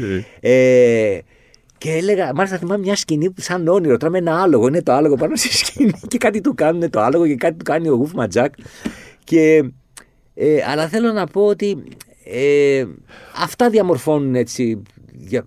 Ως βινιλιομανής τώρα, και επί δεκαετίες, Ναι. πιστεύεις ότι υπάρχει κάποιο ποσό πάνω από το οποίο επειδή μου, το ξόδεμά του για την απόκτηση ένα, ενός δίσκου Ναι, εγώ φτάνει στα φοροφίλ. στάδια της Ιβρεός, ας πούμε; Ναι, πολύ. Κοίτα, ε, το πράγμα. επειδή Γιατί λέγαμε ακούω για προηγουμένως- δίσκους που αλλάζουν χέρια για χιλιάδες ευρώ, έτσι. Κοίτα, ε, έχει γίνει ένα τρελό πράγμα με τους δίσκους πια, ε, το οποίο δεν μπορώ να... Δηλαδή, τι να πω, λεφτά υπάρχουν προφανώς για δίσκους για να κάνω μια πολύ... Στην καραντίνα είναι η δημοφιλής- αλήθεια. Μια πολύ δημοφιλής τέτοια. Κοίτα, στην Το ώρα- βινίλιο κρατήθηκε, έτσι. Ε, και κρατήθηκε, αγοράσαμε και ανέβηκε πολύ Το βινίλιο. διαδικτυακό εμπόριο. Ναι. Εντάξει, δεν ήταν μόνο το βινίλιο, πιστεύω ήταν τα πάντα. Μάλιστα, ε, αν παρακολουθήσει και λίγο τα πράγματα, θα δεις ότι με την αφορμή το Brexit, μετά από 30 χρόνια αλλάξανε όλα τα πάντα για το διαδικτυακό εμπόριο. Ναι. Με αφορμή το Brexit που θέλανε να μελετήσουν πώς θα γίνει όλη αυτή η ιστορία, αλλάξανε και όλοι οι νόμοι για το διαδικτυακό. Ε, έχει γίνει. Δεν, δεν, να σου πω, υπάρχει μια λογική την οποία την έχω καταλάβει από χρόνια. Στο εξωτερικό, ή μάλλον ναι, ναι, στο εξωτερικό πιο πολύ. Οι συλλέκτες δίσκων δεν είναι άνθρωποι σαν και εμένα οι οποίοι έχουν 10.000 δίσκους. Αλλά, Ε, δηλαδή αυτό που λέμε ε, record collector στο εξωτερικό δεν σημαίνει ότι έχω πολλούς δίσκους σπίτι μου για κάποιο λόγο, αλλά σημαίνει ότι εγώ συλλέγω Beach Boys, συλλέγω David Bowie, συλλέγω ε, την Blue Note, ε, συλλέγω country, συλλέγω... και αρχίζεις και όσο πιο ανοιχτό είναι το πεδίο σου, τόσο πιο πολύ μεγαλώνεις. Οκ. Όμως, σε πρώτη. ή μπορεί να λέει μαζεύω ψυχεδέλεια, π.χ. σου λέω ένα παράδειγμα Ε, δεν είναι αυτός που θα πάρει, ξέρω εγώ, όπως και εμένα, ότι μου αρέσει, που ξεκινάει, ξέρω εγώ, από μια ορχήστρα της δεκαετίας του 30 ή ένα bluesman και φτάνω στο dry cleaning, ας πούμε, επειδή μου αρέσει το ένα και το άλλο και είμαι εγώ σχιζοφρενής και όλα αυτά, ας πούμε. Εκεί είναι πιο δομημένο το πράγμα. Και βλέπεις ότι γι' αυτό τι μπορεί να κάνει, λοιπόν, ας πούμε, συλλέγει ένας μόνο Genesis, σου λέω ένα παραδειγμα. Έχει την ευχαίρεια με τα λεφτά που, θα, ξο- που επειδή θα ξοδέψει ένα συγκεκριμένο budget και είναι πιο περιορισμένο από κάποιον που έχει ανοιχτά μέτωπα παντού, να πει θα δώσω και 500 ευρώ για το πρώτο, η πρώτη, πρώτη κόπια στην 10 του From Genesis to Revelation, το πρώτο album. Γιατί το αντέχει η τσέπη του, θέλω να το έχω. Έχω μαζέψει 38 κόπιες του From Genesis to, Gen- to Revelation. Έχω πάρει την Ολλανδέζικη, την ελληνική, την άλλη ελληνική που βγήκε με τη διαφορά στη διεύθυνση της εταιρείας. Αλλά θα έχει μαζέψει 500 κομμάτια. 600, 1000. Πού θα Οκ. έχει πάει. Και εκεί σταματάει πλέον. Δηλαδή, οι πολλοί είναι αυτοί. Οι πολλοί. Ε, θα σου πω ένα, ένα, ε, ένα περιστατικό να καταλάβεις. Ε, μια φορά στο μαγαζί στο Rock and Roll Circus έχουν έρθει δύο Έλληνες οι οποίοι είναι στην Αυστραλία χρόνια και έχουν ένα δισκάδικο φοβερό. Το ήξερα το δισκάδικο από το Record Collector περιοδικό που παίρνω που λέγεται Sloth Collectables. Δεν θυμάμαι τώρα αν είναι στη Μελβούρνη ή κάπου αλλού. Αυτοί λοιπόν έχουν καταγωγή από την Τρίπολη Μμμ. και κάθε χρόνο επειδή έρχονται στην Ελλάδα για να δουν τους συγγενείς τους και αυτά, ξέρω εγώ, παίρνουν ελληνικές κόπιες που τους πουλάνε πολύ ακριβά από το μαγαζί τους. Το θυμάμαι χρόνια ότι το κάνανε. Επειδή κάποιες ελληνικές κόπιες είναι λίγο διαφορετικές, τέλος πάντων αυτοί έχουν και ένα κοινό, μπορούν και τις πουλάνε ακριβά. Λοιπόν, έχει, μα- είναι δύο Έλληνες και ένας ε, ή Εγγλέζος ή Σκοτσέζος. Δεν θυμάμαι τι είναι ο τρίτος. ή Αυστραλός, δεν θυμάμαι τι είναι ο τρίτος εταίρος. Ο οποίος είναι ο άνθρωπος που έχει κάνει τις συλλογές στα Born Bad των Cramps. Με δικά του 45 άρια. Λοιπόν, πιάνουμε την κουβέντα εκεί και κάτι συζητάμε διάφορα. Εντάξει, μας δεν είναι αυτοί, έχουμε Ελλάδα κάτοικο στην Αυστραλία. Λέω, ποιο έχετε, μου λέει αυτό. Λέω, πω, πω, λέω, το ξέρω το δισκάδικο αυτό από φωτογραφίε και αυτά. Τέλος πάντων, πιάνουμε μια κουβέντα λοιπόν και μιλάμε για διάφορα. Υπάρχει λοιπόν ε, ένα συλλέκτη στην Αμερική, ο οποίος, ο, ο Τέφτλερ, Τέλερ κάπως λέγεται, ο οποίος θεωρείται ο κορυφαίος στα blues στα 78 άστροφα. Λοιπόν, μου λέει, με παίρνει μια μέρα τηλέφωνο και μου λέει, έχω για πούλημα ένα 78 άστροφο, τώρα είπε του Blind Boy Fuller, του... δεν θυμάμαι ποιον. Okay. Και το ρωτάω, μου λέει εγώ, σε τι κατάσταση είναι το 78 άστροφο, και μου λέει αυτός. Σε ό,τι κατάσταση, πρόκειται θα σου πω τώρα, σε ό,τι κατάσταση ακούς το τραγούδι αυτό σε οποιαδήποτε συλλογή υπάρχει στον κόσμο. Γιατί από αυτό το, το, το, άστροφο έχουν βγει όλες οι κόπιες που υπάρχουν. Φοβερό, έτσι. Αυτή του λέει είναι η κατάσταση. Ό,τι κατάσταση ακούς σε μια τυχαία συλλογή που υπάρχει το τραγούδι. Μάλιστα. Ένα απίστευτο πράγμα. Και λες τώρα, αυτοί τώρα οι τύποι, και μας έχουμε ακούσει και εγώ στην Αμερική που έχω πάει και έχω, γιατί πήγαινα στην Αμερική για δίσκους για, για τα μαγαζιά που είχαμε τέλος πάντων και περνάμε και γνωρίσαμε διάφορους συλλέκτες και αυτά. Και να σου λένε διάφορες ιστορίες για το Λόμαξ να πηγαίνει με, με στη νύχτα τώρα και να βλέπουν να φω σε μια αγριγία και να μπαίνουν μέσα και να βρίσκουν, να του λένε Έχεις δίσκους, έτσι τους ρωτάγανε. Και να τους λέει ένας, ξέρω εγώ, ε, εκεί γεωκτήμονας. Εκεί στο κοτέτσι έχω, μια, έχω μια, πώς πουλά, ένα τσουβάλι με κάτι πεταμένα εκεί για να τρομάζουν λέει, τα, τα ζώα, στα κουνέλια ξέρω εγώ. και να πηγαίνουν και να βρίσκουν Ντρόμπερ Τζόνσον από οχτάστροφα και τέτοια παλαβά, ας πούμε. Λοιπόν, είναι, είναι φοβερή όλη αυτή. Έχει, να μπεις για κάποιους μπορεί να φαίνονται διάφορα. Δεν, δεν είναι λίγο μάταιο όμως όλο αυτό. Και το λέω και εγώ ως ε, καταναλωτής βινιλίου, έτσι, ως αγοραστής. Είναι χαρά, γιατί είναι Πολύ χαρά, ναι, αλλά, αλλά κάποιοι λένε, παιδί μου, μαζεύουμε, μαζεύουμε δίσκους. Και τι θα τους κάνουμε αυτούς τους δίσκους στο τέλος; Ε, εγώ είπα στα παιδιά μου μια μέρα, ε, αν δεν τους θέλετε. Ναι.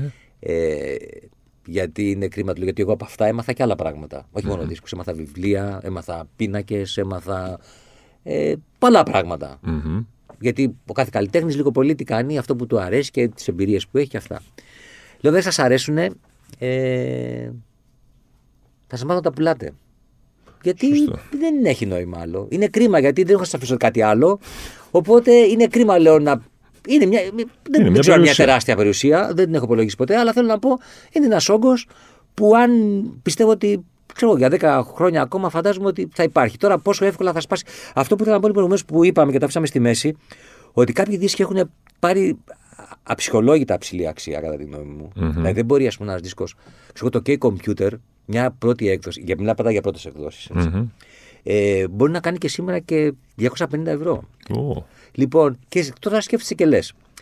Ποιος τη θέλει την πρώτη έκδοση το OK Computer. Πόσο χρόνο είναι σήμερα, Ένας πενηντάρη που την έχασε όταν βγήκε, ένας εικοσάρη που εκ των πραγμάτων δεν την πρόλαβε, mm-hmm. αλλά ο εικοσάρη έχει να δώσει 250 ευρώ. Και αν έχει 250 ευρώ, τι θα πάρει μετά; Mm-hmm. Τόσα πολλά έχει αυτός ο εικοσάρη. Και να πεις δεν είναι ένας, αλλά βλέπεις πολλούς. Επίσης η Ελλάδα έχει και ένα άλλο. Θα σου πω ένα παράδειγμα. Αυτή τη στιγμή, άμα μπεις στο Discogs mm-hmm. και ψάξεις ένα συγκεκριμένο δίσκο που, τον Hunger, είναι ένα ψυχεδελικό 68-69, που είναι ένα δίσκο που κάνει όλο και όλο. Είναι πολύ σπανίος ο δίσκος τους. Έχει βγει επανεκδόσεις πολλές, κατά καιρούς, που το βρει εγώ με 20-30 ευρώ. Όλο καινούριο. Η πρώτη έκδοση έχει 3, 4, 5 χιλιάδες ανάλογα τι κατάσταση είναι. Oh, λοιπόν, στο δίσκο αυτή τη στιγμή τον πουλάνε ένας Ιαπωνέζος, ένας Αμερικανός, ξεκινάει από 2,5 έως 5.500 θέλει πιο ακριβή κόπια που είναι σφαγισμένη. Μιλάμε για απίστευτο time capsule, έτσι δηλαδή μιλάμε για item φραγισμένο, μα το ανοίξεις θα έχει αέρα μέσα το 68 ας πούμε. λοιπόν, λοιπόν ε, το φοβερό ποιο είναι λοιπόν, ότι πέρα από τον Αμερικανό και τον Ιαπωνέζο που λες φυσιολογικό Αμερικανός, το είχε αυτό, και τον Ιαπωνέζο που το πήρε από την Αμερική, οι άλλοι τρεις είναι Έλληνες. Και ο πιο ακριβώ είναι ο Έλληνας. Ο πιο ακριβώ. Αυτός που έχει την πιο ωραία κόπια. Και λες, Πώς έχουν βρεθεί αυτή τη στιγμή τρεις δίσκοι στην Ελλάδα. Στην Ελλάδα. Τώρα παίζουμε μακριά, μπροστά από τις τάσεις πίσω, δεξιά, αριστερά, που βρισκόμαστε. δηλαδή είναι φοβερό έτσι. Και δεν μιλάμε για ένα δισκάκι τώρα. Ούτε καν για το και κομπιούτερ, ξέρω να σου πω. Ας πούμε. Ναι. Δηλαδή είναι φοβερό. Ε, εντάξει, τα, Τι, εντάξει, καταλαβαίνω. Κάποιοι δίσκοι να έχουν αξία, δεν υπάρχουν, υπάρχει ζήτηση. Το καταλαβαίνω. Βέβαια είναι λίγοι αυτοί που να αγοράσουν. σω όχι τόσο, αλλά είναι λίγοι. Βέβαια, ξέρεις τι γίνεται, βλέπουμε όλα αυτά τα eBay και τα δίσκο πια που δυστυχώς το πελατολόγιο είναι εκατομμύρια έτσι. Μάλλον δισεκατομμύρια για να είναι πιο. Δεν είναι η Αθήνα των 5 ε, εκατομμυρίων με δυνάμει 30.000 πιστούς. Ξέρω εγώ, σε παράδειγμα, 20, 10 που απευθύνεται. Απευθύνεται σε όλο τον κόσμο. Βέβαια. Που σίγουρα για κάποιον αυτό το είναι ένα τίποτα. Κάποιοι ναι, θα έχουν Έτσι, να τα δώσουν. Φαντάζομαι να σου πω.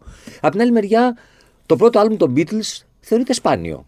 Mm-hmm. Για να το βρεις μια πολύ καλή κατάσταση κάνει 1000-1500 ευρώ. Και όμως κάθε μήνα πουλιέται ένα. Λέμε, πού ήταν κρατημένοι όλοι αυτοί οι δίσκοι.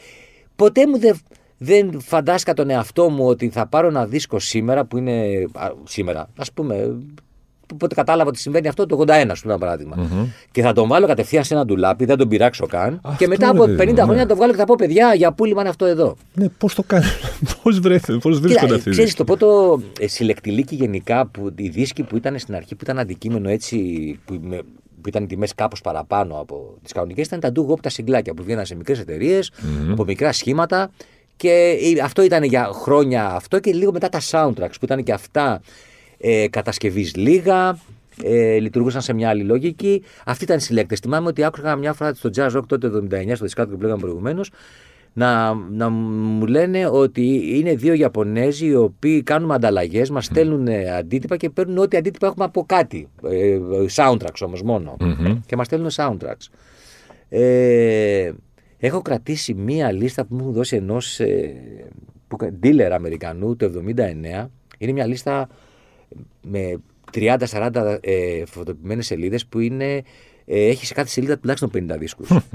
ε, έχει μέσα οποιοδήποτε, οποιοδήποτε δίσκο μπορεί να φανταστείς. Πολλέ τιμές είναι 5, 10, 15 δολάρια και μετά ότι είναι collectable αυτά τώρα. Πρόσεξε, 5, 10, 15 δολάρια σε μια εποχή που με 5 δολάρια μπορεί να αγοράσεις και την πακέτα τσιγάρα. Δηλαδή μιλάμε τίποτα. Εγώ έτσι θα κρίνω λίγο. Με πόσα πακέτα τσιγάρα μπορείς να αγοράσεις για ένα δίσκο. για να καταλάβω πόσο ακριβώς είναι. λοιπόν, και έγραφε, θυμάμαι ότι υπάρχουν δύο items τα οποία λέει είναι ακριβά. Το ένα μόνο offers και όχι κάτω από 400 δολάρια, όπου λέει έχει ένα. Του Van Morrison το St. Dominic's Preview που αν θυμάσαι είναι που είναι με την κιθάρα στα σκαλακια και έχει μια τρύπα του παντελόνι του στο, στη ραφή, έχει σκιστεί και είναι λέει γραμμένο με τον Van Morrison με το χέρι του σβήστε αυτή την τρύπα. Τέλειο. Δεν θα την αποδείξω ότι είναι του Van Morrison το χέρι. Αυτός λέει ότι είναι και έχω το, το έχω κρατήσει αυτό και το έχω για όποιον θέλει ποτέ να το δει. Το έχω κρατημένο. Θες να παίξουμε το παιχνίδι του High Fidelity τώρα; Έχεις ναι. το all time ε, top 5 σου; Ε, τον, λίγο δύσκολο. Ε, Marvin Gaye το λέω πολύ εύκολα γιατί είναι το αποθυμένο μου του What's Going On. Δηλαδή να ζήσω τον ακούω κάθε φορά. Τον έχω ακούσει περισσότερο από κάθε άλλη φορά στη ζωή μου και όποτε τον ακούω, να τον ακούω πρώτη φορά. Δηλαδή τρελαίνομαι. Δηλαδή, με, αυτό, άλλο, ναι. με αυτό το δίσκο ή δεν ξέρω τι είναι αποκάλυψη. Ε, Κοίτα τώρα από εκεί πέρα σου λέω στην τύχη ότι μου αρέσει τον, τον Rudy Colm το, το LC ας πούμε. Για μένα δεν πάθα σοκ με αυτό το album. Ήταν κάτι. Το πήρα και το άκουγα δύο μέρες συνέχεια. Δεν μπορούσα να καταλάβω από πού ερχόταν αιτία. Α πούμε. Ήταν ένα πράγμα τόσο πρωτότυπο. Ε, του Nick Drake το Brighter Lighter. Του Bob Dylan το Highway 61. Ε, εντάξει. Έχω πάρα πολύ. Δεν ξέρω, είναι πάρα πολύ δίσκοι. Μπορεί κάθε φορά να αλλάζει, να αλλάζει κάτι. Δεν ξέρω, είναι τόσοι πολλοί δίσκοι που μου αρέσουν που δύσκολα θα το βγάλω το. Δεν ξέρω τι. Ε, και πιστεύω ότι αλλάζουν και λίγο. Κάθε φορά τι θυμάσαι πιο πολύ. Δεν ξέρω, μπορεί να έχω ξεχάσει κάτι τόσο σημαντικό και να λέω Τι βλάκα πω, πώς το ξεχάσα αυτό. ε, αλλά. Εντάξει, μου αρέσουν και εμένα και τραγούδια. Δηλαδή με τους single πολύ θειασότη. Ε, δεν ξέρω, δηλαδή ο Τζέντινγκ, ας πούμε, εντάξει, έχει albums πολύ ωραία, αλλά έχει κάτι τραγούδια που είναι απίστευτα. Δηλαδή, ε, τα album είναι δεύτερη κατηγορία πριν στα κομμάτια. Ναι. Δεν ξέρω, μου αρέσουν πάρα πολλά. Ε, στο βιβλίο τι θα διαβάσουμε, στο playback που μόλις κυκλοφόρησε; Έχει κείμενα από το 82 μέχρι σχεδόν σήμερα. Τα έχω ομαδοποιήσει σε, σε κεφάλαια, ας πούμε. Δηλαδή ένα κεφάλαιο που είναι μόνο για τους Bills και τους Stones. mm ε, θα ήθελα να μην τα. Δηλαδή το σκέφτηκα αρκετό. Ήθελα να το κάνω χρόνια αυτό το πράγμα. Δεν το προλάβαινα. Είμαι στην καραντίνα κατάφερα και το έκανα επειδή έπρεπε να κάνω διάφορα πράγματα και λέω είναι ευκαιρία να τα κάνω τώρα. Ε, που ε, δεν θα ήθελα να ρίξω στο χύμα έτσι κείμενα και άντε ό,τι γίνει. Τα διάλεξα, έβαλα πράγματα που πιστεύω ήταν και όχι τόσο να, με ημερομηνίες μόνο, να έχουν και λίγο το ενδιαφέρον και σε κάποιον που δεν είναι σε πρώτη φάση. Ο, με- να είναι ο μέσος απλός μουσικόφιλος. Οκ. Δηλαδή να, να είναι η μουσική κάτι, αλλά να μην να λέει τώρα ποιος είναι τώρα, ας πούμε, ποιοι είναι οι Χάγκερ τώρα που ξέρει να μου μιλάει αυτός. Δεν τους ξέρω καν. Προτίμησα να τα αφήσω λίγο αυτά τα κείμενα, έχω τόσα πολλά κείμενα, ε, να τα αφήσω λίγο προς τα έξω αυτά, να έχουν και κάποιο φιλολογικό ενδιαφέρον, να το πω κάπως έτσι, ας πούμε. Να είναι κάπως άνετα στο διάβασμα για κάποιον που. Φαντάζομαι ότι αυτοί που είναι μοιημένοι τα έχουν διαβάσει λίγο πολύ. Ίσως αν όχι όλα αυτά που ήταν στα μουσικά περιοδικά σίγουρα. Ε, και πιστεύω, εντάξει, δεν είναι κάτι πρωτότυπο, γίνεται στο εξωτερικό συνέχεια, ας πούμε. Και στην Ελλάδα γίνεται ίσως από άλλους κλάδους, πανεπιστημιακούς ή δημοσιογραφικούς, είτε του σινεμά. Ε, και ήθελα να αφήσω κάτι και πίσω. δηλαδή ότι έκανα κάτι, ή μάλλον δεν έχω- κάνω ακόμα, δηλαδή θέλω να Ε, σταματήσω. μα αυτό, ναι, ακριβώς. Ε, βρέθηκε ένα άνθρωπος που ενδιαφέρθηκε πάρα πολύ γιατί οι άλλοι δεν ενδιαφερθήκαν. Είναι αλήθεια. Δηλαδή, εκδοτικοί εκεί που. Μεγάλοι τέλος πάντων που δεν τους ενδιαφέρε το, το αντικείμενο καν. Δηλαδή, δεν, δεν μπήκανε καν στο τέτοιο Α, πώς είναι γραμμένο ότι γιατί αν δεν μας αρέσει. Που θα μπορούσε κάποιος να πει Ναι, δεν μου αρέσει το γράψιμο. Ναι. Για ποιο λόγο να ασχοληθώ. Συμφωνώ. Δεν... Έτσι συμβαίνει και με τους δίσκου. Έτσι δεν είναι. Πάει ένας καλλιτέχνης εκεί, του λένε όχι και πάει κάπου αλλού. Και δεν μιλάω μόνο για τους Beatles που είναι ένα παράδειγμα αυτό. Υπάρχουν και άλλα συγκροτήματα που πήγαν σε μια εταιρεία που ούτε καν τους στέλνανε. Πήγαν αλλού και μετά ξυνόντουσαν. άρεσε. Λέει τι, τι γίνεται τώρα, εδώ πέρα, τι δεν καταλάβαμε εδώ. Ναι, ναι, ναι. Λοιπόν, έτσι είναι και με αυτά. Είναι ο, ο κάθε άνθρωπος που κρίνει εκείνη τη στιγμή αν αυτό που έχει μπροστά του μπορεί να το αξιοποιήσει κάπως. Εμένα μου αρέσει ως αποτέλεσμα. Ε, Ο τίτλος προτάσα του να το είναι, δω. είναι playback και από, είναι από τις εκδόσεις. Ε, πηξίδα της πόλης στα Χανιά αυτοί κάνουν. ε, Έτσι ήρθαν σε επαφή μαζί μου. Ήθελα να τους κάνω ένα podcast Να τα. ε, για μια πώς δεν είναι όλα κασέτα. αγγλικά. Ναι, ε, αυτοί έχουν το ε, Χανιά Film Festival, το οποίο το αγνοούσα και ντρεπόμουν κιόλας οι άνθρωποι. Δηλαδή, ε, μου στείλαν ένα μήνυμα και θέλουν να κάνουμε αυτό και εγώ δεν ήξερα τίποτα για αυτούς. Και τους λέω, μ, λέω, μπορεί να πείτε δύο λόγια, «Τι- γιατί δεν σας ξέρω. Μου λέει, μη σα απασχολώ, στείλω μου λέει ένα φάκελο με διάφορα πράγματα που κάνουμε. Και ξαφνικά μου στείλαν και δύο βιβλία μαζί. Και είδα ότι είχαν εκδώσει. Και Οπότε του λέω, λες. ξέρεις τι, έχω αυτό το οποίο δεν το έχουν, το έχουν αρνηθεί άλλοι. Δηλαδή δεν το πιστεύουν, ας πούμε, ότι έχει νόημα να το κάνουν. Σε ενδιαφέρει. Και μου είπαν οι άνθρωποι, επειδή σε ξέρουμε, φαντάζομαι θα μας ενδιαφέρει έτσι για τους τύπους στείλτο. Και μόλις τους έστειλα το υλικό, μου λένε Αμέσως. προχωράμε. Τέλεια. Οπότε. Ανέφερες Beatles και Stones. Σε αυτό το μεγάλο, μεγάλο δίλημα, τι επιλέγει ο Νίκος ε, Πετρουλάκης; Stones, Εγώ δυστυχώς ή ευτυχώς. Stones και εσύ, έτσι. Stones, Stones. Μάλιστα. Ε, το λέω και στο βιβλίο, έχω φάει την πετριά. Τι να κάνω, δηλαδή. Όχι το group, αλλά είναι η αδυναμία μου. Τι να κάνω τώρα. Δηλαδή, θέλω να πω. Εντάξει, μου αρέσουν πολλά πράγματα των Beatles και κακά τα ψέματα. Εντάξει, και σαν μουσική έχουν παίξει απίστευτα. Δηλαδή, και αυτοί, δηλαδή δεν, δεν είναι τυχαίο ότι αυτοί καταφέραν με, με- ανάμεσα σε τόσα συγκροτήματα της εποχής εκείνης από τον beat του Liverpool να γίνουν αυτοί, αυτοί που ήταν. Έφταιγε ο Μάρτιν, έφταιγαν αυτοί. Ε, δεν ξέρω τι έφταιγε. Πάντως αυτοί είχαν τη χημεία που κατάφεραν και έκαναν τα τραγούδια κυρίως. Γιατί τα τραγούδια μιλάνε από μόνο τους. Ναι. Τι, ό,τι και να πω εγώ, μ' αρέσουν, δεν μ' αρέσουν. Τι έγινε. Λοιπόν, και κάτι για το τέλος. Ο πιο σημαντικός Έλληνας ρόκερ, ποιος είναι κατά τη γνώμη σου, ποιον θα έστελνες εκεί πάνω με τον Bowie, δηλαδή; Ποιος πιστεύεις ότι θα έκανε καλή παρέα με τον Bowie, με τον αγαπημένο σου Bowie; ε, Άλλης πιστεύω προσέγγισης, αλλά. Ρόκερ, ξέρεις, μπορεί να είναι και Soulman, ότι το Ναι, λέω ναι. ρόκερ σχηματικά. Πιστεύω Κώστας Τρουνάς. Οκ. Ε, πιστεύω ότι είναι ένας άνθρωπος που καταλάβαινε τι γινόταν γύρω του από τη μουσική. Έκανε και μόνος του φοβερούς δίσκους και με τους Poll. Και είχε και ένα πολύ ανοιχτό πνεύμα σε κάποιες εποχές που δεν ήταν τόσο ανοιχτές. Γιατί μην ξεχνάμε ότι η Ελλάδα είναι μια συντηρητική χώρα. Μμμ. Λοιπόν, είναι ένας άνθρωπος ο οποίος πιστεύω, ε, όσον αφορά τη μουσική του και μόνο και εκεί θα σταθώ, ήταν ένας άνθρωπος ο οποίος είχε κεραία. Να. Τον έχω δει live σε ένα σινεμά στην Αδελαίδα το, όταν έβγαλε το Κυρίες και Κύριοι πρωί, ε, όπου έκανε δύο παραστάσεις, 12 και δύο μου φαίνεται. Έκατσα και στις δύο, κρύφτηκα στην πάλιστρα στη δεύτερη, δεν βγήκα έξω σε μια καρέκλα από κάτω για να δω και τη δεύτερη που ήταν, ε, τη, τη θυμάμαι σαν τώρα. Εντάξει, δεν, δεν ήταν κάτι φοβερό, αλλά θέλω να πω ότι τα τραγούδια μου αρέσαν πολύ και μικρός έτσι ξεκίνησα. Άρχισα να ακούω, άκουγα μόνο ελληνικά pop rock, ας τα πούμε εκείνης της εποχη Ποτέ δεν άκουσα ούτε το Μπουζούκι, ούτε το Θεοδωράκι, ούτε το Χατζηδάκι. Δεν τους αφισβητώ ως καλλιτέχνες, αλλά δεν μου μιλάγανε Δεν σου πολύ μιλάγανε, απλά. ναι. Δηλαδή, ακόμα και το Reflections που το έχω με τους Γιώργο Κασάμ και με τους Rain Pleasure, ε, με τον Χατζηδάκι δεν το έχω. Υπέροχος Νίκος Πετρουλάκης. Σε ευχαριστώ, Νίκο μου, Εγώ για την παρέα. ευχαριστώ πολύ. Μην ξεχνάτε ότι για να μην χάνετε επεισόδιο, αρκεί να βρείτε και να κάνετε subscribe τη σειρά podcast Χίλιε και Μία Νύχτες σε Spotify, Apple Podcast και Google Podcast. Ραντεβού την ίδια ώρα, στο ίδιο μέρος, την άλλη Πέμπτη.